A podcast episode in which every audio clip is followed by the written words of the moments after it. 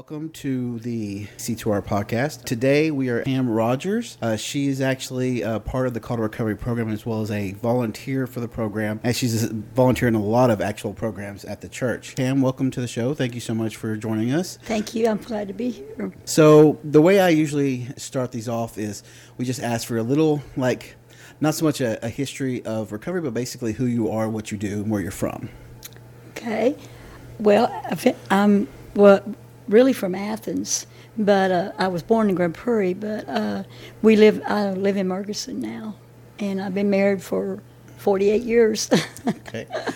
And now you do a lot of volunteer work with the Call to Recovery program. Mm-hmm. Um, how did you first get introduced?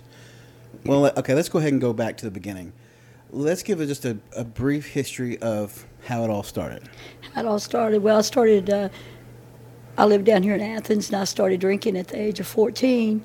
And um, at 16, I become pregnant and uh, had had my a little boy. And then at 18, I married my husband, who I'm married to now. Uh, we drank together, we fought together, uh, and we recovered together.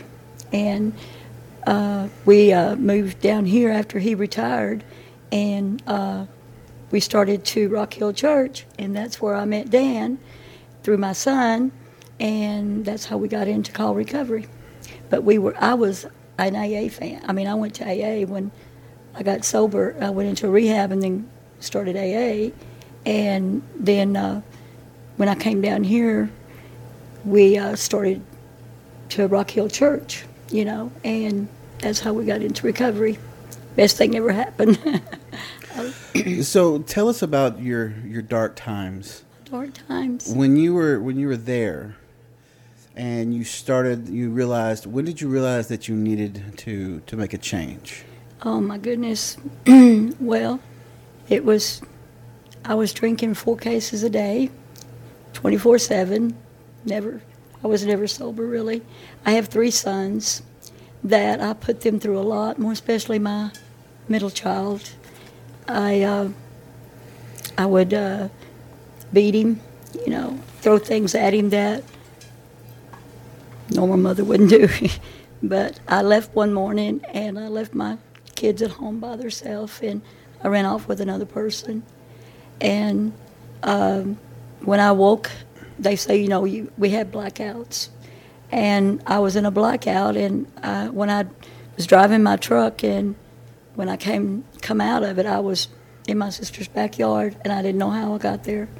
And I had, I don't know, uh, left left my kids, and I lost them, and I lost my husband, and I came back to. We lived in Lancaster at the time, and I came in the front door, and I just felt like I'd lost it all, everything. I was no hope. There was no hope for me, you know, and and I tell people that I only had one way to go. I, I hit the, floor and put my arms up and asked God to please take this from me. I didn't want it hurt like this. I didn't want to hurt my family anymore, you know. And God sent me two people, you know. And I went into first. I went into. I don't know if you've ever heard. You probably haven't. Of uh, it's called Schick, and that's another rehab they had. But they would shock you, and they would give you your favorite drink, put you in front of a mirror, and every time you take a drink, they would shock you, you know. And my sister didn't want to leave me there because she said that it wouldn't matter how much they shocked me, I, you know, I wasn't going to stop. So I went into a rehab in uh, Duncanville, Texas, and uh, in the hospital there. And my husband was at another place, but he went in before I did. They put me in that night, you know. But to to uh, pull a gun, put a shotgun to my husband's head, and tell him I'm gonna blow his head off because he wants to get rid of my beer. He won't let me, you know. He he was in AA at the time because the judge told him, and he said we need to try this. I said I don't want to go to that place, not with them crazy people, you know. And he said, well, I'm gonna, I want you, I'm gonna put his beer out. I said, no, you're not. If you do, I'll blow your head off, you know. And I said, I want my kids to see it. So that's pretty low, you know.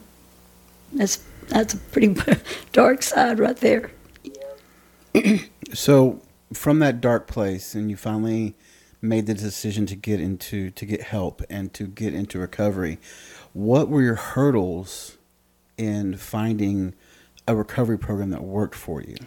Well, in the in the when we were in uh, rehab, they would take us to different AAs, you know, which I really enjoyed AA. You know, uh, uh, they my sponsor told me that uh, uh, she was my uh, sponsor in in rehab in the in the hospital, and she become my sponsor, and then I've, I got another sponsor in AA, and that's where I really I didn't have I didn't know God at the time, you know, and when I went into AA uh, they wouldn't speak of God, and I would say they would say whoever kept me sober, you know, and when I was when I was raised down here in Athens with my parents, my mom was Pentecost, you know, and I I knew God, but I had just lost him, you know. I got away from him. He didn't get away from me. I got away from him, you know, because he God didn't do the things I did, you know. But uh, that's how I got, you know, I forgot what you said. On recovery, yeah, it was AA. I stayed in AA until I moved down here and was introduced to Call to Recovery. And I just felt at home, you know. I felt like that this was where I was supposed to be and what I'm supposed to be doing, you know. Okay. And as a a person that's been to a regular AA program and a person that's been to Call to Recovery, can you tell us and highlight some of the differences that stand out from the two programs and what keeps you coming back? Jesus Christ. That's it right there. That's the bottom line because in AA we never I never heard the word God. I never heard the word Jesus Christ. And and I want to tell you, it's not the steps that got me sober. It is not AA got me sober, Jesus Christ got me sober. Because when I asked him that day on my knees to take it from me, he did. And you know, and I told him I would serve him uh, for the rest of my life, but I kind of lied to him because when I moved down here, my husband was still in Dallas. He hadn't retired. And we moved down here in 2004, and I got introduced to game rooms. And uh, it was like all over again for me. Like I drank when I was drinking, it was I was bar hopping and staying out all night long and doing things I shouldn't be doing, and I did the same thing with gambling. You know, so I mean, and and and, Don, and Dan says, and that's my favorite part of the twelve steps is I came to believe. I mean, uh, uh, I forgot the twelve step. uh, the first step you know, you can, I have an addiction personality, okay? I can get addicted to anything. And uh, I got addicted to gambling. And I picked up my 14 month chip last Tuesday because it did the same, it does you the same way that it did when I drank, okay? Because when I'd walk into a game room, uh, if I won on a penny machine, I went higher up to a nickel machine, to a quarter, to a dollar you know, it's it's it's addiction, and it's it will it will destroy you if you let it, you know. But I put God on the shelf, and I forgot about Him, and this is. But I hadn't started uh, church. Okay, I hadn't started Rock Hill Church, and I wasn't in recovery. I yes, I was in recovery, wasn't I? Yeah, I'm sorry, I was in recovery because uh, I came to a meeting I walked out of that game room and I came to a, me- a meeting on Tuesday night and I got up in front of everyone and told them what I had been doing, you know, because I felt like I was lying to everybody in there uh, and to the ladies at, at the jail. I felt like I was lying to them because I was gambling and and I put that before I did Jesus Christ, you know. And it it it almost destroyed me. But this program call to recovery. If if you're if you are lying about what you're doing, it will eat at you. And and it's not nobody in there. It's Jesus Christ that's doing it, you know, because he would he would pull at me and talk to me and I could hear him. I could hear him talking to me, but I kept flipping him off, you know, ticking him off my shoulder. I don't want you there, you know. I'm not doing anything wrong. I was. I was doing, I was putting him, I was putting that machine before God, just like I was putting that alcohol before God, you know. So. Absolutely. And we've actually talked about how even the smallest things, anything that takes you away, Yeah.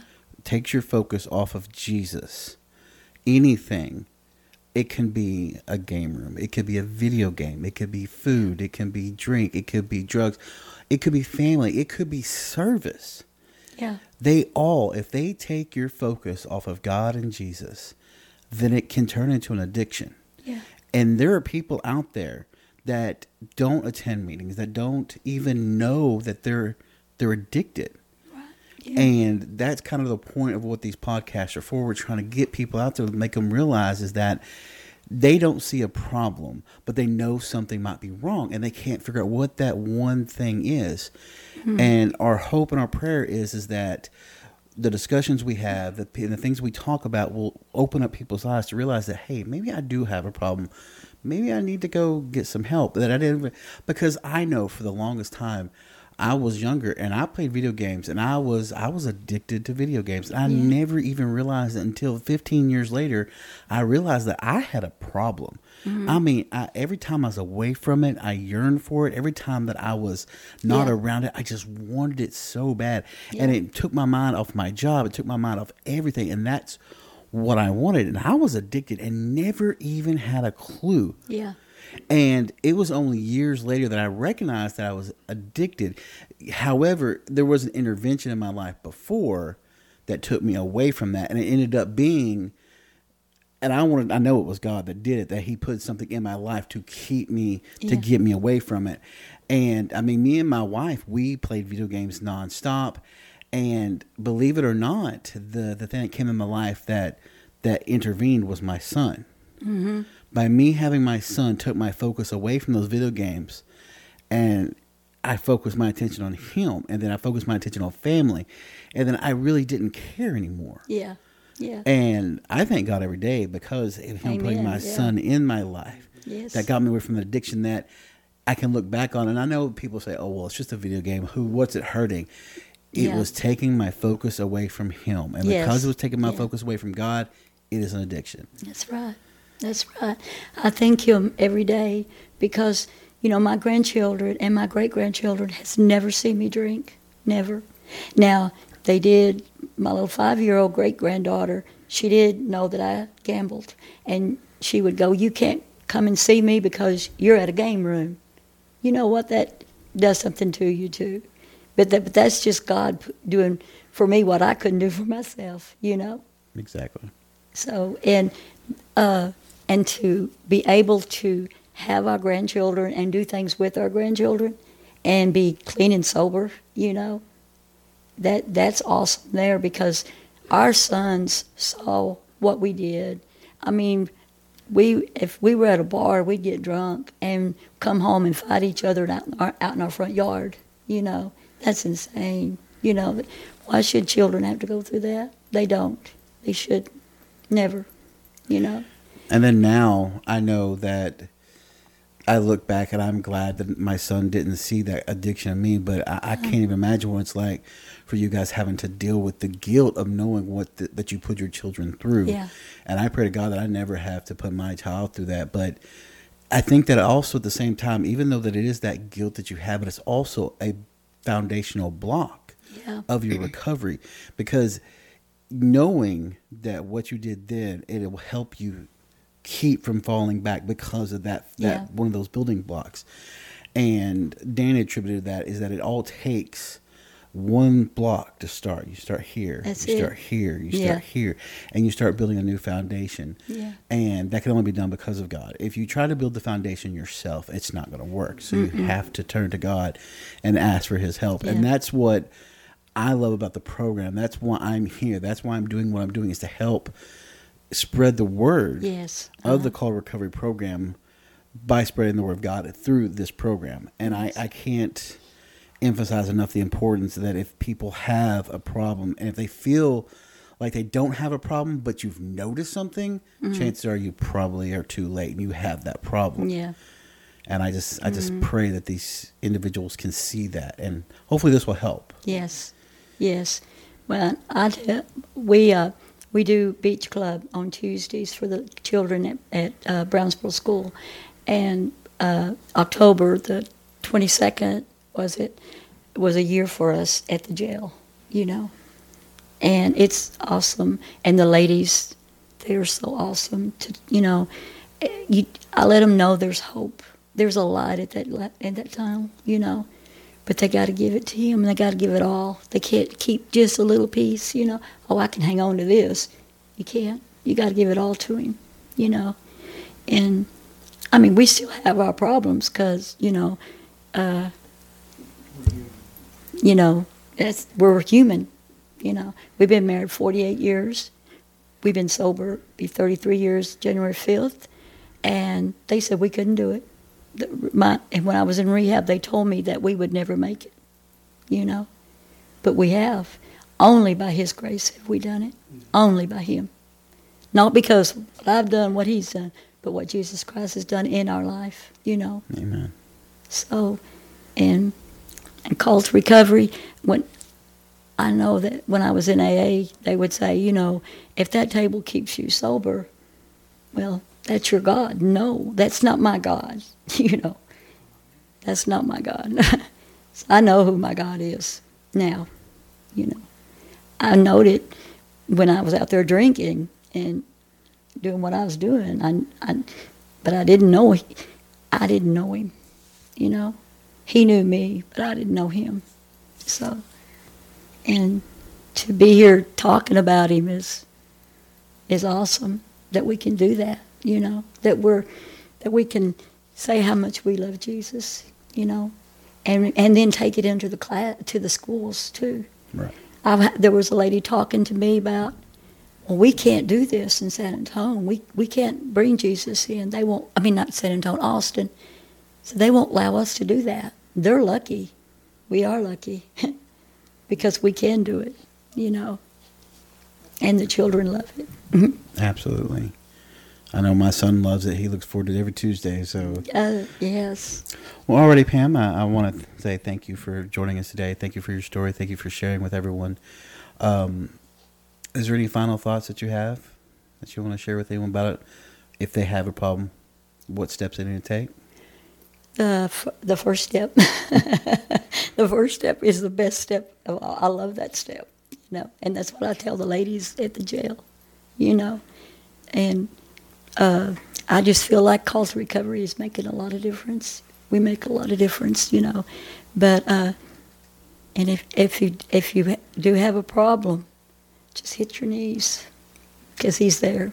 You know, his line is never busy. So never. Believe me, because I call him all the time. yeah, Well, all right, all right, Pam. Well, thank you so much for joining us today, and I enjoyed it. uh, I congratulate you on your recovery, and I and I'll pray for you that your recovery stays strong. Oh, thank you very much. I love prayers. Thank you.